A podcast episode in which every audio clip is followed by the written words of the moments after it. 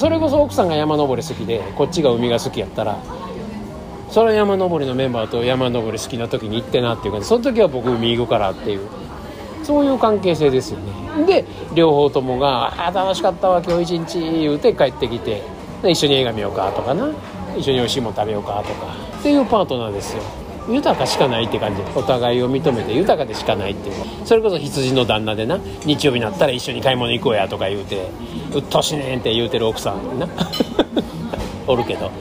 それも若い時からそれでしゃあないなあ言うて。で若い時はまあまあ一緒に行動するのが嬉しいからまあたまの休み日曜日お互い休みやったらアウトレットで行きましょうかって。若い時はそれ楽しかった新婚さんの時はね。だからそれももうで子供ができれば子供が行きたいとこへ一緒に行くってなるしで子供が独立してしてからでもなまだ日曜日買い物行こうやとかな。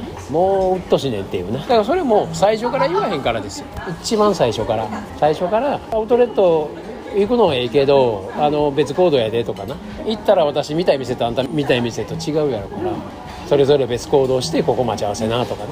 極端なこと言ったら食べたいもんが違うたらご飯の時間別でもええわけやん。買い物一緒にしてな。だからそういう夫婦パートナーの形いうのを一番最初から作っとこいうことですよ。ちゃんと自分の声を聞いてね。本来の自分で。ほんならあ後でいやいらん喧嘩せんで済むんですよ。最初からそういうパートナーシップ組んでたらね。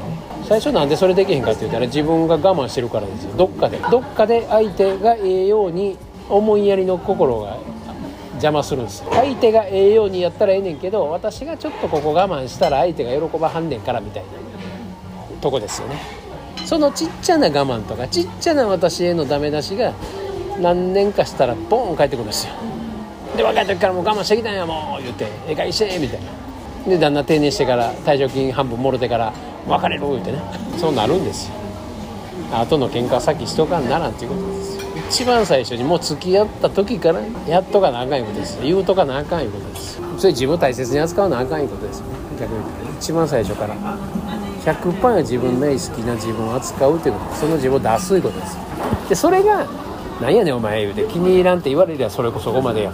はよ分かってよかったよそんなもんな。子供何もできてややこしになってから。ややこしいねそうだった最初から全部出すっていうことですよ。